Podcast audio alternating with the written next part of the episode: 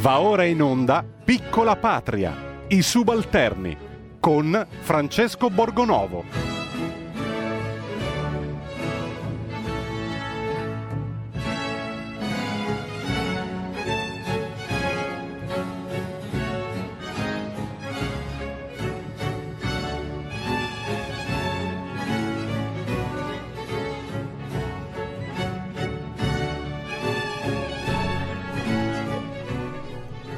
Buongiorno di nuovo, rubo solo due secondi, vi dicevo prima in rassegna stampa che debutta adesso una nuova rubrica, eh, Piccola Patria, i subalterni, condotta qui in studio oggi da Francesco Borgonovo, vice direttore del quotidiano La Verità. Un graditissimo ritorno, tra l'altro, perché forse pochi sanno che tanti anni fa eh, sei venuto in questi studi che non erano proprio questi, erano un po' dall'altra parte, adesso sono obsoleti, sono andati in malora e siamo in, nuova, in un nuovo studio, però insomma adesso ci ritorni passato, è passato tanto tempo, tu sei vice direttore della Verità, ti leggiamo in rassegna stampa, ti seguiamo e ho il piacere di introdurti in una nuova trasmissione che mh, mm, spiegherai tu nel titolo e nei contenuti, perché si rifà anche alla famosa presa di posizione di un noto collega giornalista, il quale stimatissimo, dopo, stimatissimo. Il quale dopo le europee del 19 disse, beh, insomma, i subalterni, le classi subalterne in Italia hanno votato un'Italia leghista, è uscita fuori dalle urne, perché le classi subalterne si sono illuse diciamo di riscattarsi con questo voto mm? mm eh, era una manifestazione di snobismo che noi abbiamo riassunto anche nella sigla diciamo così la sigla che mm, è un celeberrimo pezzo di Lully che sta a simboleggiare un po' il palazzo no? il palazzo imperiale nel quale vivono tanti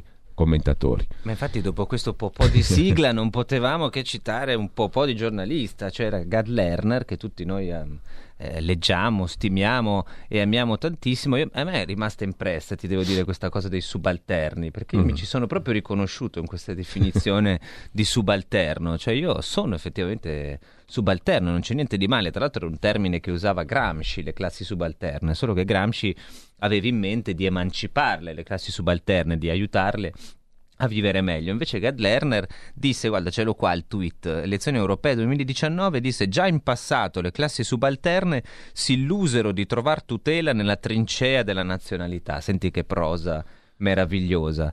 No? E le classi subalterne vuol dire le classi inferiori, perché questo è, ci giudicano inferiori, perché uno che non vota a sinistra, che non ha un'idea eh, corrispondente al pensiero unico progressista, è un subalterno, un inferiore, qualcuno che va insomma trattato un po' così con la puzza al naso. E quindi ringraziamo anche Gad Lerner per averci dato questo, questo spunto meraviglioso per cui l'ho voluto eh, tenere nel titolo di questa rubrica assieme alla parola piccola patria, che anche questo è un, un ritorno, no? una cosa che si diceva tanti anni fa, è come l'idea di avere eh, una, una, piccola trincea no? dove portare avanti delle idee che invece non sono quelle del pensiero unico dominante a cui fa riferimento Gad Lerner e tutto questo mondo progressista che ogni giorno ci ammanisce, per cui sono tanto contento di ritornare in questi studi bellissimi che vanno un po' insieme alla sigla, no? un po' così. È un, bel palazzo, voi lo vedete, ne vedete solo un pezzettino, ma è meraviglioso, è come Versailles qui dentro, cioè una reggia.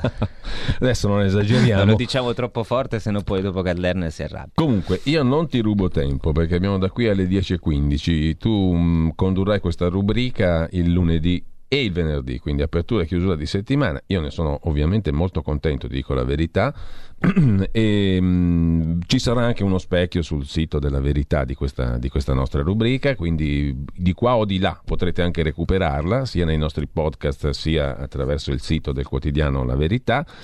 Io non ti faccio perdere altro tempo perché so che hai già una, una prima puntata molto interessante che io seguirò ti starò magari anche a fianco, vado e vengo, eccetera, però la seguirò come chi è all'ascolto con molto interesse. Dici tutto tu di come intendi concepire questa rubrica, di qual è il menù di oggi, chi sono gli ospiti di cosa parliamo, perché tu stai facendo tra l'altro sulla verità, e qui chiudo, un, da, ormai da, da, un bel po' di tempo un, un, lavoro di carattere prettamente culturale, verrebbe da dire, no? se questa parola non fosse monopolizzata a sinistra con un significato che a volte dà fastidio ai subalterni, eh, perché quando si parla di cultura il subalterno mette, subalterno mano, fondina, mette mano a qualcosa che era poco simpatico. E comunque eh, tu stai facendo invece un lavoro proprio teso a dire, ma insomma, eh, usciamo da questo stereotipo, no? dagli stereotipi e dalle gabbie demonizzanti e cerchiamo invece di ribadire che esiste una cultura che non è quella imposta, ufficiale, eccetera. Ci sono anche filoni culturali nobili da recuperare, da rivalutare e che servono ad uscire dalla gabbia del conformismo, no? Esatto, e purtroppo invece ci sono anche dei, eh, delle cose veramente di basso livello anche all'interno di quella che viene presentata come la cultura dominante, che dovrebbe essere la cultura di quelli che subalterni non sono, i superiori, no? quelli che eh, ci guardano dall'alto in basso e che invece eh, ripropongono dei modelli secondo me abbastanza criticabili. Io questa settimana vorrei iniziare proprio così eh, da, da, in questa posizione di subalternità parlando di una signora che forse conoscete che si chiama Chiara Ferragni. Allora, Chiara Ferragni, eh, che è un influencer famoso, una quasi modella, nel senso che poi non è una modella, però viene eh, spacciata per tale, fa questo, questo, mestiere, fa pubblicità per biscotti, shampoo e, e altre cose. Ed è diventata da qualche tempo una sorta di icona della sinistra progressista, cosa che mi stupisce perché appunto i subalterni dovremmo essere noi quelli che si abbeverano a questi a queste cose pop, no? ultra pop, trash di basso livello. E invece Chiara Ferragni è stata celebrata qualche settimana fa addirittura da Michele Serra. E il motivo è molto semplice perché ehm, ha fatto un tweet sulla vicenda di Colleferro, forse ve la ricorderete, insomma una storia bruttissima con questo povero ragazzino Willy che è stato massacrato di botte e lei mh, ha twittato che la colpa di questa eh, vicenda è della cultura fascista. In realtà non l'ha twittato lei, cioè lei si è limitata a ripubblicare il pensiero di un altro sito internet che si chiama, di un altro profilo, insomma social che si chiama Spaghetti Politics.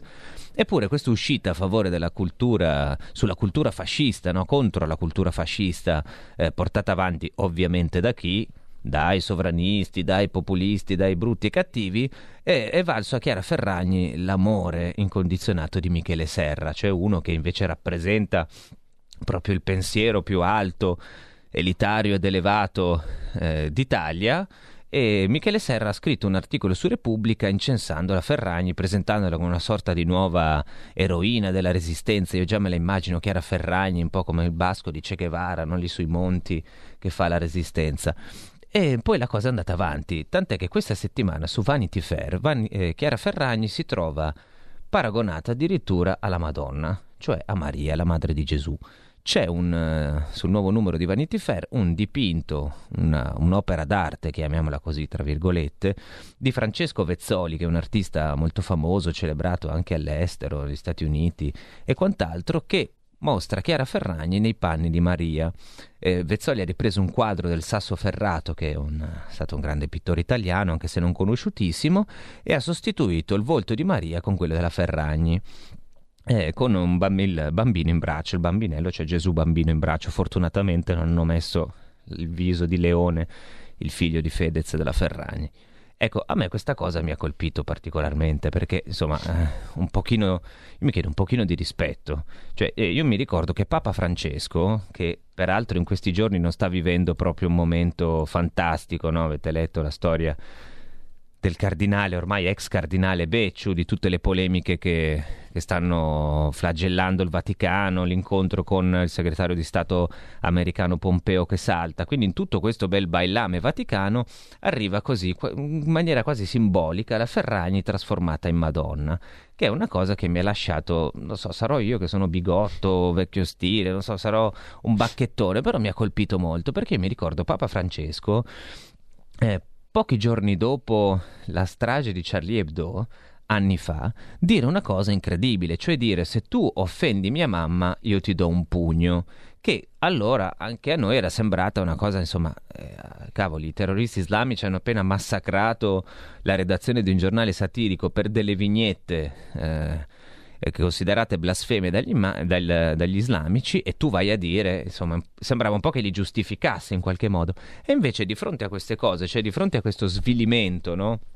Che non può non essere giudicato offensivo, cioè Chiara Ferragni nei, pad, nei panni della femminilità perfetta, della donna per eccellenza, eh, di, una, di, una, icona anche per chi non crede, insomma, addirittura per le femministe è stata per un po' un simbolo di, di grande femminilità. Ecco, di fronte a questo non c'è niente. E a me colpisce molto perché mi sembra un po' che noi lasciamo andare tutti i nostri valori, tutti i nostri eh, i simboli, tutte le cose che sono importanti per noi, le buttiamo lì così su Vanity Fair. E, ehm, dopo questa vicenda, insomma, che ha colpito me e anche qualche altro su internet, è intervenuto ieri il Codacons che ha deciso di sporgere denuncia dicendo che l'immagine è blasfema. Ora io non volevo arrivare a una denuncia, non, non mi sorrerei mai di denunciare né Fedez né Chiara Ferragni né insomma tutti questi personaggi qui eh, facciano quello che vogliono, io mi limito a criticare. Però il Codacons ha deciso di denunciare, denuncia che suppongo finirà in nulla perché mm, è evidente, però vuol dire che un pochino di dibattito c'è stato su questa vicenda. Eh, Fedez ha risposto al Codacons, insomma, un po' così spocchiosamente, dicendo vabbè mi mancavano, ha liquidato la faccenda con un'alzata di sopracciglia, però io credo che il tema rimanga, eh, legato soprattutto a Vanity Fair. Io ne vorrei parlare con una persona che dovremmo avere già al telefono, che tra l'altro eh, è un po' singolare perché Marina Terragni, che non c'entra niente con Ferragni, però hanno eh, questo cognome simile, talvolta credo anche le, le confondano. Eh, Marina Terragni, che è una scrittrice... Ecco, ce non l'abbiamo... Non ci, non, non ci confondono. Ma ma solo, solo il comune. No, ti confesso che mi viene molto comodo quando sono uno sportello e devo dire come mi chiamo e da qualche tempo dico come la Ferragni ma con la T. e questa è, devo, devo eh. ammettere che è, co- è una per fortuna comodità. che non ti confondono allora presentiamo Marina Terragni ah. anche se tanti di voi la, la conosceranno già la leggeranno già è, è una giornalista editorialista scrittrice ha scritto un bel libro non tantissimo tempo fa che si chiama Gli uomini ci rubano tutto e che ha molto sì. a che fare con quello di cui eh, parleremo parleremo adesso. Ecco, io sì. per, perché ti ho voluto chiamare Marina? Non perché per l'assonanza del cognome, che è una battuta che, che insomma lasciamo, lascia il tempo che trova, ma perché parlavamo di Vanity Fair, no? E su questo numero sì. di Vanity Fair, al di là della, della Ferragni eh, elevata a Madonna, c'è mm. un'altra mm. cosa che mi ha colpito. Cioè Vanity Fair, che è una delle riviste più lette in Italia, più diffuse, più famose comunque, fa questo numero dedicato alle donne. E sì. sulla copertina di questo numero dedicato alle donne, con anche un po' di retorica, posso dire, perché insomma eh, non è che le donne hanno bisogno che gli dedichi eh, una copertina, non sono mica dei panda. Eh, sulla copertina c'è una modella transgender che si chiama Roberta De Titta Graziano. Cioè, sulla sì. copertina di un numero dedicato alle donne c'è una che era un uomo. E questo sì. mi ha fatto venire in mente il tuo libro Gli uomini ci rubano tutto. Allora, prima fammi dire una cosa sulla Ferragni perché è, è abbastanza singolare il suo percorso, cioè all'inizio veniva sbeffeggiata, ritenuta una, no, so, sì, una di queste influencer senza sostanza che pensano alle cose sceme, la moda, le scarpe, il look, eccetera. Adesso viene santificata, mi pare esagerato, ta- santificata a prescindere dalla, dalla, riproduzione nell'icona di Maria, ma voglio dire, mi pare esagerato sia esagerata sia una cosa sia l'altra, se mi consenti. Cioè questa è una ragazza molto capace dal punto di vista imprenditoriale, ha 91 milioni di follower, che è un numero assolutamente inimmaginabile, ed è stata capace anche con l'aiuto della mamma che lavorava nel mondo della moda, eh, insomma, di costruire No, il fidanzato casomai viene dopo. No, l'ex, no, l'ex fidanzato... fidanzato inizialmente è uno che le ha dato una ah, mano un po', sì sì, perché era sì, pratico sì, insomma del mondo eh, del business. Sai molte più cose tu di me. Mi sono informato, eh, mi sono informato. Prima... Sei molto bravo, ecco. Allora ti voglio dire che lei è una, eh, diciamo, una formidabile imprenditrice eh, che intorno a se stessa ha costruito letteralmente un impero. E quindi a me interessa questo percorso qui, nel senso che eh, non dico una novità se, se, dico che per le donne non è facile nel mondo del lavoro e, e invece lei è un esempio interessante di, di, di, di, giovane imprenditrice brillante, però non è né una santa né la scioccherella che veniva dipinta all'inizio perché non era sufficientemente impegnata politicamente. Ecco, ma visto che parliamo, no, tu vieni da sinistra, se possiamo dirlo, no? forse sì. stai ancora a sinistra, ecco, su alcune cose anche... Non so più molto bene che cosa significa, Beh, sicuramente... Eh, diciamo per comodo sinistra, sinistra sì, in modo... Sono stata, ho sempre votato a sinistra, adesso mi trovo di fronte a una sinistra eh, liberista eh, insomma, diciamo che dal 1989, che è l'anno della caduta del muro, sono successe tante cose, c'è stata una, dire, una, la, la, la fatica di dover ricostruire per la sinistra un orizzonte che secondo me è semplicemente uno, il lavoro il lavoro e i diritti sociali, questo è la, l'orizzonte, non è che c'è molto da inventare. Eh, però sembra che pensino un po' ad altri diritti, no? L'altra botta è venuta col Jobs Act che ha definitivamente dire, fatto divorziare la sinistra, eh, almeno il Partito Democratico, eh, dal mondo del lavoro con eh, delle conseguenze anche sul piano simbolico inimmaginabile. Quindi questo orizzonte si è riempito di diritti di tutt'altra natura che spesso non costano nulla ai bilanci dello Stato e, come, come dire, ti consentono di, di, avere della mercanzia da vendere al mercato elettorale. Ecco, e questi diritti di questi... sono i diritti LGBT, diciamo così, cosiddetti. Beh, mondo, non no, magari non solo i diritti LGBT, ma i diritti LGBTQ stanno in grande parte, diciamo fanno l'ombrello principale e per esempio eh, noi donne, è una cosa che il femminismo sta dicendo, eh, siamo un target vecchio, eh, un po' noioso, eh, e, anche se dire, ci sarebbe tanto da fare no?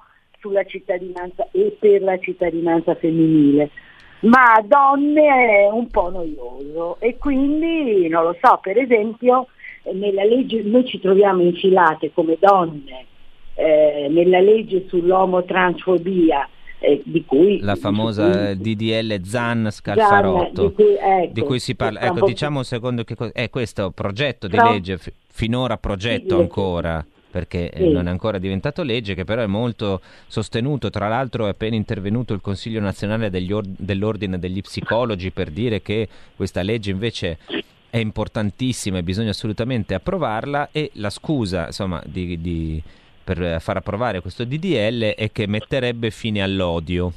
No, nei confronti delle persone LGBT, cioè lesbiche, gay, sì. transessuali, poi hanno aggiunto sì. un più alla fine perché le categorie sono eh, potenzialmente infinite.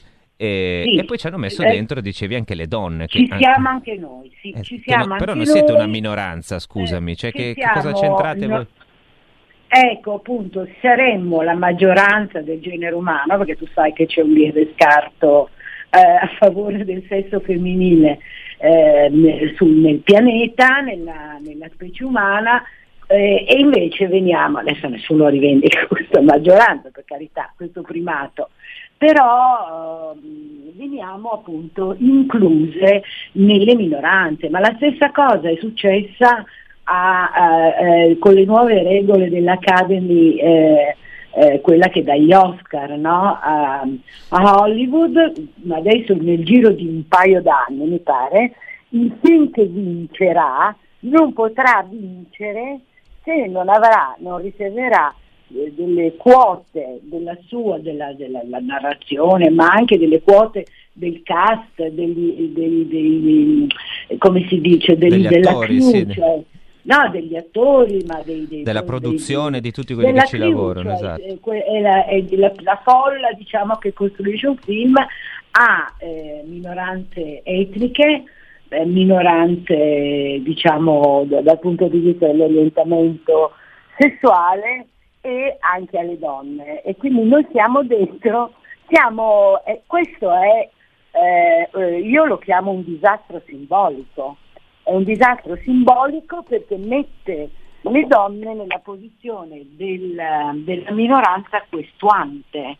Cioè voi siete la maggioranza della popolazione, vi trattano come se foste da minoranza, però io eh, mi, quando, prima dicevi no, le donne sono un sì. target vecchio, però io da maschio continuo a vedere tutti i giorni eh, un sacco di retorica sulle donne, permettimi, cioè anche questo numero di Vanity Fair, è il numero dedicato alle donne e la, come dire, facciamo tutti gli attori, le celebrità che vanno in televisione, iniziano un'intervista, devono ringraziare le donne. Poi mi sembra che invece tutta questa fanfara no, sui diritti delle donne poi si, mm, dire, si, traduca nel fatto che alla fine le donne comuni, eh, quelle che vivono come noi la, una vita normale eh, e non le VIP, alla fine non abbiano poi nessun cambiamento nella loro vita esatto. quotidiana. Esatto, sarebbe stato rivoluzionario metterci la mia giovane amica Barbara che ha partorito un bambino nel, so, qualche mese fa e che ha perso il lavoro. Ecco, e chi ha perso esempio. il lavoro, perché le dimissioni in bianco agiscono, esistono, anche se dal punto di vista della legge non dovrebbe capitare. Ehm, e quindi eh, quello sarebbe stato oggi. Cioè, al posto della modella trans che, eh, come dire, stretto sì. adesso mi subito, per fortuna non c'è ancora il DDL Zan, se no subito mi arrivava il fulmine. Però, eh, come dire, un trans eh, non è esattamente una donna, se, finché si può ancora dire, no? Eh, allora, è... no, allora. Mh, mm, eh, che una, una, persona trans in Italia, una persona che ha fatto la transizione chirurgica eh, o almeno ormonale, eh, in, in, forza della legge, cen, eh, legge 164, che se non sbaglio del 1982, eh, viene, eh, è una donna, per cui se tu dici che quella persona lì che ha fatto la transizione eh, che do- ha ottenuto la rettificazione anagrafica, diciamo così, eh, dici che un uomo eh, già oggi credo ti possa querelare. Però oggi ci troviamo di fronte a un'altra situazione.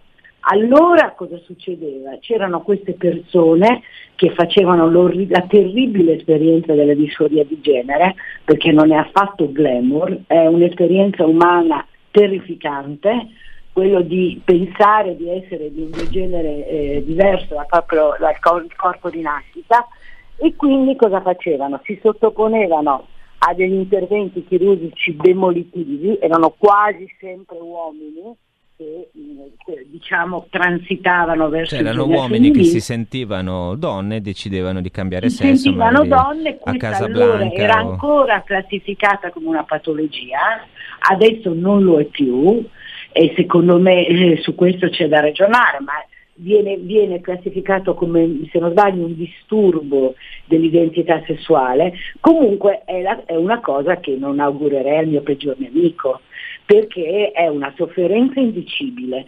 E poi... Eh, Però permettimi, sono una, questi casi verso cui eh, noi tutti abbiamo sicuramente comprensione e, e attenzione, aiuto, aiuto tutto, per l'amor del cielo, perché se uno non sta bene o comunque si sente a disagio nella sua vita è giusto che eh, venga aiutato in tutte le maniere possibili. Però stiamo sì. parlando di una estrema minoranza di persone sì, in Italia. nell'ordine cioè, dello 0,0. Esatto, e allora che ci ecco. sia mh, costantemente in televisione, sulla RAI, su, eh, nelle serie televisive, sui giornali, questa attenzione mm. debordante al cambiamento di sesso a me sembra un pochettino eccessivo. No, è abbastanza grottesco perché ti devo dire, io ero una bambina e mi sono occupata eh, di, di, questa faccenda de, de, dell'identità transessuale, diciamo così, quando eh, l'identità transessuale era nota solamente,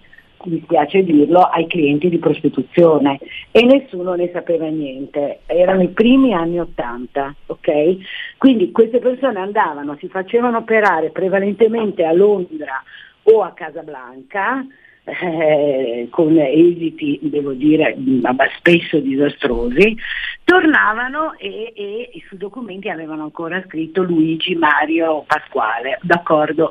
Allora quella legge è servita a consentire a queste persone eh, la rettificazione anagrafica. Adesso che cosa si chiede invece? Eh, la domanda, c'è già una proposta di legge pronta, la domanda è il cosiddetto, si chiama self-ID, vuole dire autocertificazione, senza alcuna perizia, senza alcuna cioè, diagnosi. Uno come un po' in Inghilterra, decidere da solo se essere uomo o donna. Cioè io domattina mi sento donna e mi faccio cambiare sì. i documenti, me lo scrivo sulla carta d'identità. Esatto, cioè tu senza alcun passaggio pubblico eh, chiedi, e questo è un po' un paradosso se permetti, perché tu chiedi alla società di venire riconosciuto del genere che decidi tu, però la società non può interloquire con te, cioè deve solo prendere atto, mentre qui c'è una contrattazione no? eh beh, certo. tra me e la comunità. Allora, o tu, se tu vuoi vivere come una donna, Francesco, e quindi vuoi beh, andare gra- in giro no, con la donna, te, te, te lo dico ecco, su. questo è un fatto tuo personale. Se tu mi chiedi di chiamarti Francesca perché ti fa stare meglio, io lo farò però se tu chiedi alla comunità di riconoscerti, adesso vado a cercare mentre parlo una notizia che è proprio di ieri, ehm, ecco. di riconoscerti come donna, questo deve comportare necessariamente dei passaggi pubblici, che siano perizie, sentenze di tribunale, tant'è che il self-ID è stato definitivamente bocciato in Inghilterra. Proprio la settimana Esatto, scorsa. è intervenuto Boris Johnson e ha detto che questa cosa non si deve fare. No, Cioè- no, la settimana scorsa pe- proprio è stato il, il governo ha detto Esatto. non se ne parla, se costano troppo le perizie arriveremo incontro, cioè tutto quello che possiamo fare Però per aiutarvi, ecco. Non si può Eh, cambiare sesso con un tratto di penna, che mi sembra una cosa per- Ma non abbastanza... si può, ecco. abbastanza- Quindi l'Inghilterra ha chiuso su quello. Ha chiuso su un'altra cosa molto importante. Eh, nelle scuole inglesi c'erano eh, queste associazioni, per esempio Mermaids, che vuol dire sirene, che erano associazioni trans che andavano a fare mh, diciamo propaganda, propaganda nelle alla- scuole.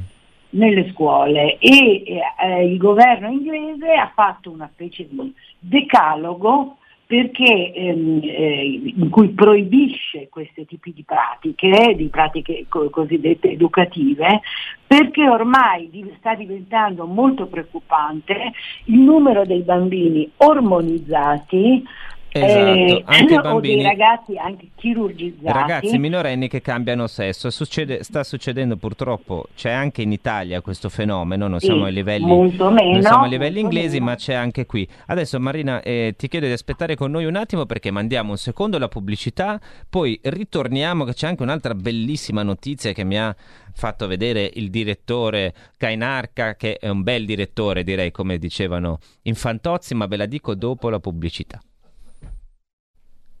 E rieccoci qui, siamo partiti questa mattina da Chiara Ferragni e invece siamo fortunatamente risaliti e abbiamo incontrato Marina Terragni e continuiamo a giocare così sul cognome, ma eh, è una- un trucchetto eh, abbastanza cheap, come si dice, però stavamo dicendo delle cose interessanti, ma prima vi avevo promesso una notiziola, visto che siamo, abbiamo iniziato da Chiara Ferragni e il... il nostro direttore, il supremo direttore, è un bel direttore, come dicevano i Fantozzi, lo facciamo anche sentire, ce l'abbiamo, vediamo, ecco qui il, il geometra Calboni. Tutti! Ecco È un bel direttore! Ecco. Dopo ogni volta che penseremo a Kainarca ci verrà in mente questa frase, è un bel direttore. Ecco, eh, mi ha fatto vedere una notizia interessante perché dopo la Chiara Ferragni eh, in versione Madonna su Vanity Fair, non Madonna la cantante che sarebbe già stato abbastanza ridicolo, ma proprio Maria, la madre di Gesù, c'è un altro presunto artista che mi pare si chiami Andrea Chisesi che ha rifatto Fedez eh, come San Michele Arcangelo e di nuovo ha riproposto la Ferragni santificata, eh, nonostante il Codacons abbia denunciato per blasfemia eh, Vanity Fair per eh, la Ferragni nelle, nelle vesti di Maria. Come vedete, insomma, è venuto fuori quello che immaginavo, c'è una cacciara senza fine con eh, rincorrersi a inseguire la, la celebrità e a buttare nel water tutte delle cose che insomma avrebbero anche una certa sacralità per la cultura occidentale nell'ultimo paio di migliaia di anni. Comunque, eh, se Marina Terragni è ancora con noi, eh, riprendiamo il discorso. Stavamo parlando della. No, i- eh, su que- sì, sì, volevo solo dire, stanno facendo una grande pubblicità alla Ferragni che sarà solo felice. E poi però col Codacons loro avevano già avuto, i, i, come si chiamano, i, i, i Ferragnez, avevano già avuto delle, delle questioni, eh, per cui questa denuncia per blasfemia che francamente mi sembra un po' esagerata. Sì, è un po', è un po esagerata, noi ci limitiamo... Il Codacons dovrebbe occuparsi di tante questioni che riguardano i, i consumatori, magari lasciar per, lasciare che un'eventuale eh, denuncia per blasfemia la facciano altri, in realtà però pazienza. No, diciamo no, che noi ci, ci, limitiamo a dire che insomma un po' ci lascia perplessi questa idea di desacralizzare tutto, anche insomma cosa che sarebbe sì, meglio. Beh, questa è un altro, una legittima critica, insomma. Eh, esatto. No, noi stavamo parlando dell'identità di genere, cioè eh, questo concetto un po' strano per cui se tu eh, ti senti, se sei uomo ti senti donna o se sei donna viceversa, puoi eh, cambiare genere così perché te lo senti, perché esatto. Eh, ti va. E stavamo dicendo dicendo che la culla di questa cultura queer è eh, l'Inghilterra, dove tra l'altro farei notare una cosa, mentre noi abbiamo una cultura antichissima, tipo quella dei femminili a Napoli, stramillenaria, gli inglesi fino all'82 punivano, perseguivano penalmente l'omosessualità. E forse si Quindi, sentono anche un po' in colpa per questo, no? Eh, Cercano so. di espiare. E hanno, ma c'è stato queste... questo cambio di rotta dove la, hanno spinto con l'acceleratore fino all'estremo, però in questo momento proprio lì nella culla della cosiddetta cultura queer, che vuol dire qui vuol dire strano, vuol dire anomalo, vuol dire eh, insomma eh, stra- strano, diciamo così, lo strano, e, eh, lì sta- ci sono molti segni di inversione di rotta e un altro di questi segnali che ti, ti, ti voglio dire è che stanno nascendo degli studi legali in Inghilterra a cui si rivolgono persone che sono fa- state fatte transitare da, da, un genere all'altro con, certo. ormoni, con bloccanti ormonali. E che poi non si trovano bene. E si chiamano oggi e, e, e hanno capito di aver fatto una cosa sbagliata, però spesso irreversibile. E questi si chiamano detransitioners Oggi se ne può parlare, ma guarda, non, fino a un anno fa era una realtà che non, è, non era nominabile. Ecco. E, e uno, uno delle, delle, cliniche più querelate è la, questa Tavistock Clinic di Londra dove si bloccano le pubertà ai bambini, dove si fa... E c'è il caso famoso di una ragazza citata testimone contro la Tavistock, che è una ragazza che eh, era una ragazza, perché adesso non ha più il seno, eh, ha, è piena di barba perché è diventata un maschio. Non è più neanche un maschio, lei mm. è una ragazza, è una creatura disperata ed è la principale, eh, una delle principali testimoni contro le pratiche della Tavistock Clinic perché lei venne avviata la transizione da ragazza a ragazzo dopo due visite, due incontri con i perché quelli hanno fatto una vera e propria industria della transizione. Eh certo, e, questo è però lì che... c'è un cambiamento di vento molto molto evidente e molto forte. Questo è quello che succede in Inghilterra mesi. dove si rendono conto a un certo punto quando le cose vanno troppo all'estremo qualcuno che eh, torna indietro, c'è il problema che tornare indietro da queste cose è veramente difficile. E io ringrazio eh sì. Marina Terragni e vi invito a cercare il suo libro Gli uomini ci rubano tutto, anche se magari qualche maschio un po' si, eh, si, spaventerà. si spaventerà. Ma no, ma perché? Non ci dobbiamo spaventare di niente, dobbiamo leggere tutto e guardare tutto. Eh, ti ringrazio di averci portato questi temi e ti auguro buona settimana. Buona eh, settimana a te e a tutti i tuoi Io nel frattempo, eh, nel frattempo ricordo che eh, queste cose a noi sembrano un po' lunari, però se ne parla anche qui perché il DDL ZAN che abbiamo citato prima, che vogliono approvare, addirittura abbiamo avuto Ursula von der Leyen l'altro giorno che ha detto che bisogna spingere i diritti LGBT in tutti i paesi d'Europa, eh, il DDL ZAN è una cosa che prevede l'identità di genere. E se venisse approvato parlare di queste cose di cui abbiamo parlato adesso diventerà un pochettino complicato perché si rischia di passare per omofobi, quindi già siamo subalterni, se poi diventiamo anche omofobi, poi ci dicono anche che siamo razzisti, cominciamo ad avere un po' troppe accuse sul capo. E adesso cambiamo argomento e parliamo di un'altra cosa. Eh, e facciamo...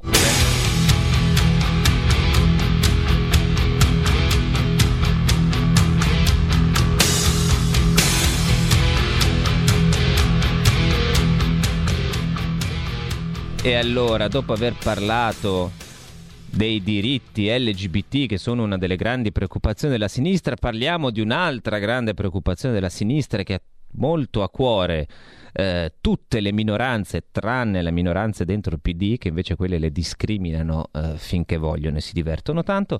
Parliamo di immigrazione, perché è il grande tema che non si può non affrontare. Eh, visto che se ne parla tutti i giorni, forse voi non sapete che ieri era la giornata del migrante.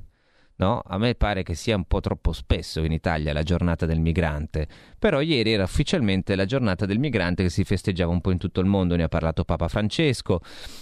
Ne hanno parlato i giornali, ci sono state migliaia di iniziative in giro per eh, l'Europa e non solo, e quindi noi abbiamo deciso in questo piccolo spazio di attribuire anche noi fare qualcosa per la giornata del migrante, che è un tema che ci sta tantissimo a cuore perché noi subalterni siamo favorevoli e come all'immigrazione di massa, all'invasione, tutto, prendiamo tutto, non c'è problema, facciamo tanto ormai abbiamo capito no, che eh, con questo governo bisogna fare così anche col piano dell'Europa, ci dicono che cambiano il trattato di Dublino, poi il nuovo trattato di Dublino prevede sempre che dobbiamo prenderli tutti, a questo punto che facciamo?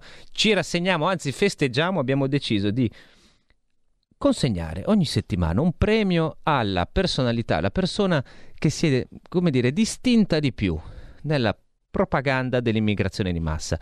E allora abbiamo un premio bellissimo di cui manderemo adesso il jingle meraviglioso.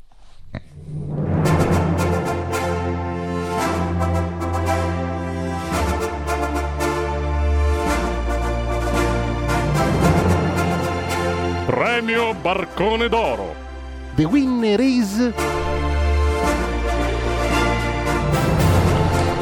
E allora questa settimana il premio Barcone d'Oro dovremmo darlo tutte le settimane all'Unione Europea, ma visto che non possiamo, questa settimana il premio Barcone d'Oro va alla Basilica Superiore di San Francesco d'Assisi. Così rimaniamo anche in tema di cose insomma eh, religiose. Siamo partiti da Chiara Ferragni, dipinta come la Madonna, poi Fedez, dipinto come San Michele Arcangelo. Adesso ci mancava la Basilica Superiore di San Francesco d'Assisi, che è un'altra figura di cui magari parleremo eh, più avanti, un'altra figura molto tirata per la giacchetta sulla povertà, l'accoglienza e altri temi. Cosa hanno fatto la Basilica Superiore di San Francesco Francesco d'Assisi. Ieri, in occasione della giornata dei migranti, hanno coperto le due porte della basilica con 20 metri di coperte termiche. Avete presente quelle eh, che sembrano dorate, no? in cui si, avvolge, eh, si avvolgono le persone che hanno subito per esempio incidenti eh, d'auto quando vengono portate al pronto soccorso, oppure eh, si avvolgono appunto i migranti quando vengono recuperati dai barconi e hanno messo queste due eh, coperte termiche di oltre 20 metri sulla porta di una delle chiese più importanti della cristianità in Italia. Io quando vedo queste cose sinceramente rimango basito, cioè come se non avessimo tutti i giorni, costantemente, nelle orecchie la propaganda filomigratoria. Eppure Enzo Fortunato, che è il eh, il direttore della sala stampa del Sacro Convento di Assisi, che è addirittura una sala stampa, no? visto che insomma, sono, sono, frati, però giustamente hanno anche il loro addetto stampa, che ormai è, è indispensabile in questo mondo, e ha detto le due porte della Basilica Superiore saranno rivestite d'oro, con le coperte termiche in cui vengono avvolti uomini, donne e bambini che, stremati dalla loro odissea per mare e per terra, approdano nella terra d'oro, che sarebbe l'Italia, in cui sperano di trovare pace, fraternità e un futuro migliore. E poi sentite cosa dice padre Enzo Fortunato, dice San Francesco si sarebbe avvolto in questi teli accogliendo la sofferenza e la disperazione di chi fugge da una morte certa. Ora, a me, sinceramente, che si mette in bocca a San Francesco eh, la propaganda filomigratoria mi sembra un pochettino eccessivo, anche perché io vorrei eh, ricordare che eh, i francescani hanno avuto una storia eh, un po' particolare, cioè non sono stati proprio così sempre eh, multiculturalisti e fanatici dell'immigrazione di massa come sembrano. Sono stati per esempio tra i maggiori promotori delle crociate eh, della cristianità, hanno avuto una fortissima presenza all'epoca eh, in Terra Santa e sono stati anche eh, come dire, molto solerti nel nel fare propaganda per la riconquista di Gerusalemme. Quindi vedete un po' come sono i rivolgimenti della storia, no? eh, ti ritrovi eh, su una basilica importantissima, due coperte termiche eh, per propagandare un sistema che io penso quello dell'immigrazione di massa sia un sistema di morte che va in tutti i modi abolito, ti ritrovi sulla copertina di un uh, settimanale dedicato alle donne una persona che prima era un uomo e poi è diventata donna e insomma questo è un mondo all'incontrario, quindi cari subalterni nel mondo all'incontrario, noi che stiamo di sotto vai a vedere che gira che ti rigira ci ritroviamo quelli che hanno le idee un pochettino più elevate. Noi per oggi abbiamo concluso, se volete ci risentiamo venerdì e adesso io lascio lo spazio al grande direttore Giulio Cainarca di cui abbiamo di nuovo il jingle perché ormai ci siamo Sentiamolo di nuovo qui, fate un applauso anche voi dentro Sabato i vostri sera a casa mia. Questo è, è il Fantozzi. Tutti! È un bel direttore! Guarda, sono orgoglioso di avere, di, avere, di aver meritato questa clip fantastica. Peraltro, rispetto alla gestione del gruppo, sono molto distante dai metodi di questo signore, anche perché qua sarebbe impossibile applicarlo. Lo dico con un pizzico di malcelata, diciamo, mh, risentimento verso Ti l'impossibilità. piacerebbe, mi ti piacerebbe piacerebbe essere come il mega mi, direttore mi di piacerebbe moltissimo. Senti, al di là della Celia, io ti ringrazio, eh, grazie davvero a Francesco Borgonovo. Ci risentiamo o ti rivediamo qua magari venerdì. Esa- assolutamente. Mm? Ti rivediamo in studio, perché- Se non mi succede qualcosa, se non vengo eh, rapito dai francescani che ho offeso qui poco fa nel frattempo, noi ci risentiamo Sigla allora, sigla di chiusura e poi la parentesi quotidiana, tra poco i fatti del giorno commentati con Daniele Capezzoni, tra pochissimo. Grazie, ehm, grazie Stefano. eh, Francesco. Francesco. Francesco. Ti ho chiamato Stefano la seconda Succede, volta. eh, succede Ma sai che sempre. cosa? Mi- mi- è un'associazione strana di idee per cui... Ma è anche una bella associazione. Mm. Stefano Borgonovo Ero- tutte le volte è stato un grande, ma mi capita sempre, quindi potete capitato farlo anche anche voi. qua. Del resto si può cambiare sesso con un tratto di penna, si può anche cambiare nome così, un po' come si vuole. Buona Grazie settimana mille. a tutti. Ciao.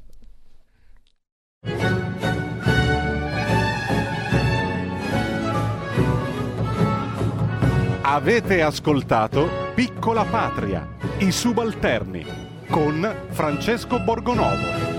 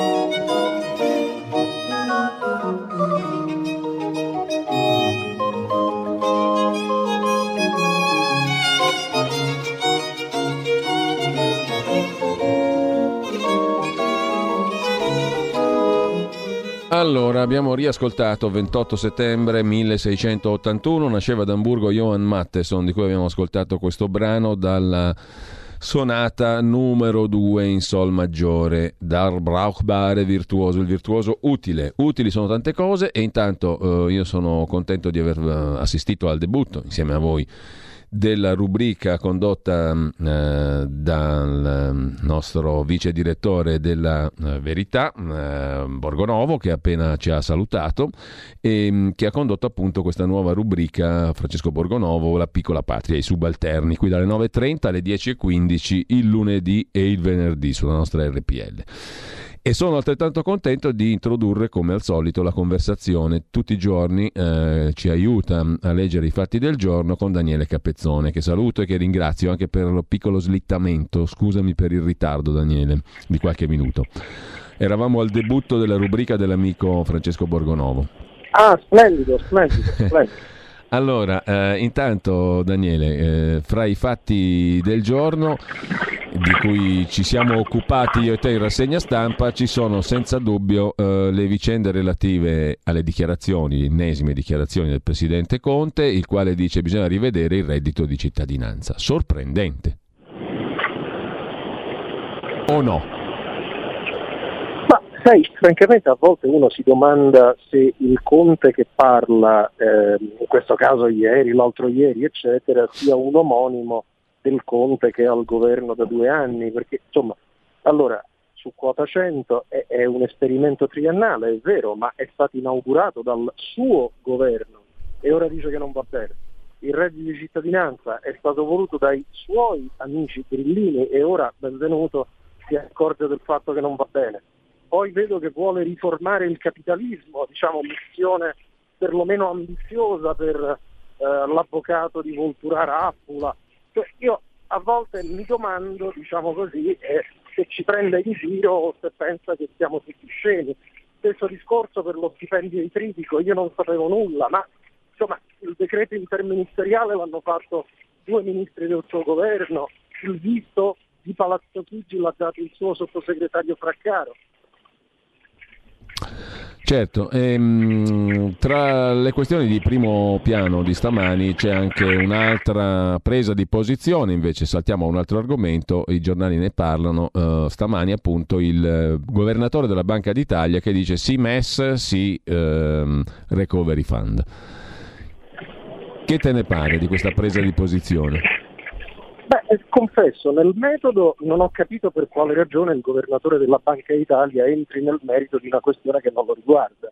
Cioè questa è una questione sulla quale il governo deve prendere una decisione sulla base, si spera, di un indirizzo politico del Parlamento che dirà sì o no. Auspicabilmente no, ma insomma la consecuzione è questa. Quindi non si vede perché debba essere perpetuata questa abitudine tipica delle istituzioni italiane per cui ognuno si esprime su questioni estranee al perimetro della propria competenza. Nel me, nel, questo nel metodo, nel merito peggio mi sento, cioè eh, bisogna segnalare al governatore Visco eh, quello che dice il suo collega governatore eh, della Banca dei Paesi Bassi, che invece indica tutti i rischi di questo tipo di meccanismo. Cioè io non ho ancora capito, a meno di miei errori sempre possibili, come mai questo MES sarebbe così bello, così meraviglioso, così vantaggioso, però non lo prende nessuno, tranne Cipro. Ora non so se Nicosia sia diventato improvvisamente il nostro punto di riferimento, ma insomma la cosa mi stupirebbe abbastanza. Eh, Daniele, tu hai fatto per l'autunno, eh, lo ha ripreso anche il tuo commento Nicola Porro sul suo sito, hai fatto per l'autunno una previsione non proprio entusiasmante. Tu hai detto in autunno con il Covid-19 le due Italie si divideranno uh, sempre di più completamente perché il Covid è diventato un moltiplicatore della propensione dello Stato, della mano pubblica a schiacciare la libertà personale e di impresa. Quindi sempre più avremo una tendenza al paternalismo e sempre più avremo una tendenza alla divisione dell'Italia in due. Da una parte i garantiti, dall'altra invece quelli completamente scoperti e privi di tutela. Ti sembra un percorso inevitabile perché, Daniele, questa um, evoluzione? Anche a breve, eh, perché non manca molto. Eh, sì. eh, purtroppo non è un'analisi originale, ma io credo che a volte occorra eh, ripetere delle cose che come il proverbiale elefante nella stanza eh, stanno lì, incombono sulla discussione, però si fa finta di non vederla. Allora, premesso, lungi da me ci mancherebbe altro, a scanso di equivoci, qualunque volontà di eh, prendermela con i dipendenti pubblici, ci mancherebbe altro, so bene che ci sono dipendenti pubblici che fanno benissimo il loro lavoro, però è evidente che diciamo, il Covid e il lockdown e la crisi economica devastante che ne deriva non colpisce tutti allo stesso modo. Se io sono un dipendente pubblico, per fortuna vorrei vedere, ci mancherebbe altro, il mio stipendio continuo ad averlo. E se io invece ero, sono stato, sono un autonomo, una partita IVA, un lavoratore del privato, sono stato massacrato e attenzione, rischiano di essere massacrati anche i lavoratori del settore privato perché appena finisce il tappo del blocco legislativo ai licenziamenti sappiamo quello che accade. Ecco, a me sconvolge il fatto che la maggioranza di questo tema di autonomi, settore privato, cioè proprio non si interessi. Io un sospetto ce l'ho, ma è un sospetto brutto, cioè che non essendo in larga misura loro elettori, essendo estranei alla loro constituency elettorale, eh, come dire, al governo di questa mezza Italia non importi molto, ma è una cosa pazzesca, no? Senti, tornando al caso Tridico, oggi avrei visto il fatto che pubblica gli stipendi degli altri boiardi di Stato e dice ma ve la prendete solo con lui, solo con Tridico. C'è, c'è, gente a partire dallo stesso Visco che guadagna ben di più, 450 mila all'anno il governatore di Banca Italia e tanti altri sopra di lui. Come commenti questo paragone, questi eh, paragoni? è che siamo allo schema argomentativo dei bambini di seconda elementare. Signora maestra, guardi il mio vicino del terzo banco. Eh, però non mi sembra molto convincente. A, perché io dubito che i lettori del fatto siano entusiasti all'idea che altri manager pubblici guadagnino ancora di più.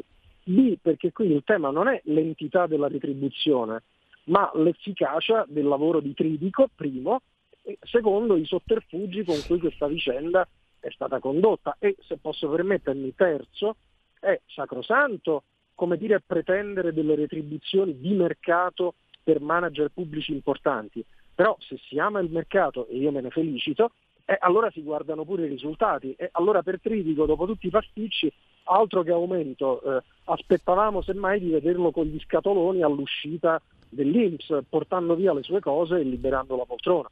Ecco, oh, Daniele, oggi tu intervisti, l'abbiamo citato prima, Massimiliano Romeo, il capo dei senatori della Lega, il presidente al Senato dei senatori leghisti. Attorno a Salvini può nascere il Republican Party italiano. Non ti pare invece che questa la nascita di un partito tipo appunto il Partito Repubblicano uh, all'italiana o italiano uh, sia ostacolata da troppe prese di posizione critiche all'interno del cosiddetto centrodestra?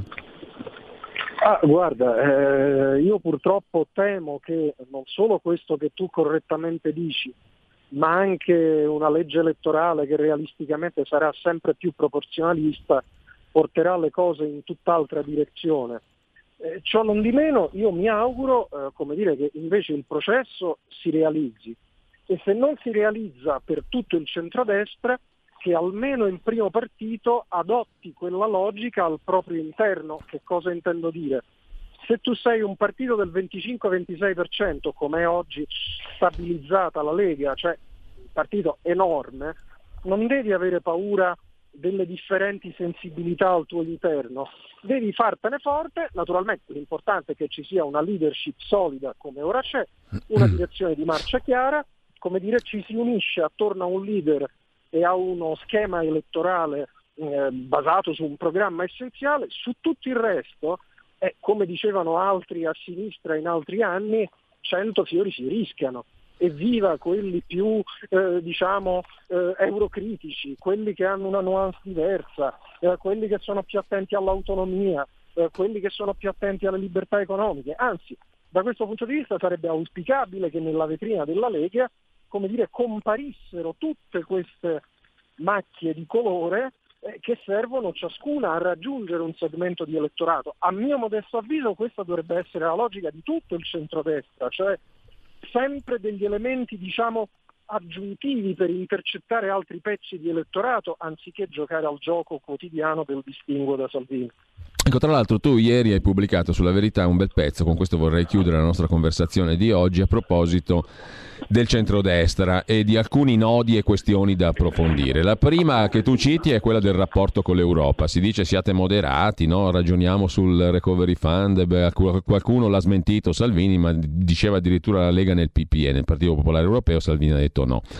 Secondo punto che tu citi è proprio la figura di Salvini, il quale eh, deve porsi il problema di essere prime ministerial, come dici tu, cioè avere un habitus da primo ministro, ma senza rinunciare a una componente che tu ritieni essenziale oggi in politica, cioè il fatto che si parli chiaro alla Trump. Terza questione, l'offerta politica del centrodestra nel suo complesso, il completamento dell'offerta politica con eh, i temi da includere dentro il programma del centrodestra e infine le regioni governate dal centrodestra che devono pesare a livello nazionale. Su questo tu dici il centrodestra dovrebbe riflettere. Tempo ce n'è, mi pare, eh, perché da qui al 2023 di tempo ce n'è moltissimo, o no? C'è tempo per affrontare queste questioni realisticamente, secondo te, dentro lo schieramento? Assolutamente sì, assolutamente sì. sai, eh, nell'ordine sull'Europa, eh, ora è giustissimo, è sacrosanto evitare di farsi marginalizzare o di farsi trattare come se uno fosse la FD italiana, no? Però da qui ad assumere atteggiamenti quasi europeisti come quelli che qualcuno a sinistra consiglia alla Lega ce ne corre, altrimenti fai autogol come è accaduto a Forza Italia e ai grillini in questi anni. Eh, su Salvini hai detto tu, sul completamento dell'offerta politica a destra hai pure detto, io mi permetto di aggiungere questo aspetto finale sì. sulle 15 regioni, sì. cioè secondo me sarebbe veramente forte se, come dire, le 15 regioni con un coordinamento politico esprimessero una posizione comune su alcuni temi. Io dico sull'autonomia, eh, a quel punto eh, Conte si trova in difficoltà se ha davanti una sola voce che parla per 15 su 20 e anche l'altra ideuzza che è quella di alcune regioni già lo fanno, tipo il Veneto, poi altre avranno bisogno dei loro tempi, chi di sei mesi, chi di due anni, ma puntare a tasse regionali zero nelle regioni governate dal centrodestra. E questa è una cosa che i cittadini capiscono, perché si esce diciamo, dalle chiacchiere della sinistra e si dice sai cosa c'è? Dove governa il centrodestra la regione non ti chiede un euro di tasse in più. Chiaro e trasparente e facilmente leggibile dai cittadini. Eh. Grazie a Daniele Capezzone, buon inizio di settimana, buon lunedì Daniele, un a domani. direttore, a te, grazie. E noi ci salutiamo qua, saluto anche gli ascoltatori che sono intervenuti via Whatsapp sulla nuova trasmissione di Francesco Borgonovo, tipo Mario, tipo anche Raul da Cesano e altri. Tra poco con voi Antonino Danna, non perdete questa puntata, si parla di Alfa Romeo eh, in Zoom, la rubrica di approfondimento, che parte tra pochi minuti.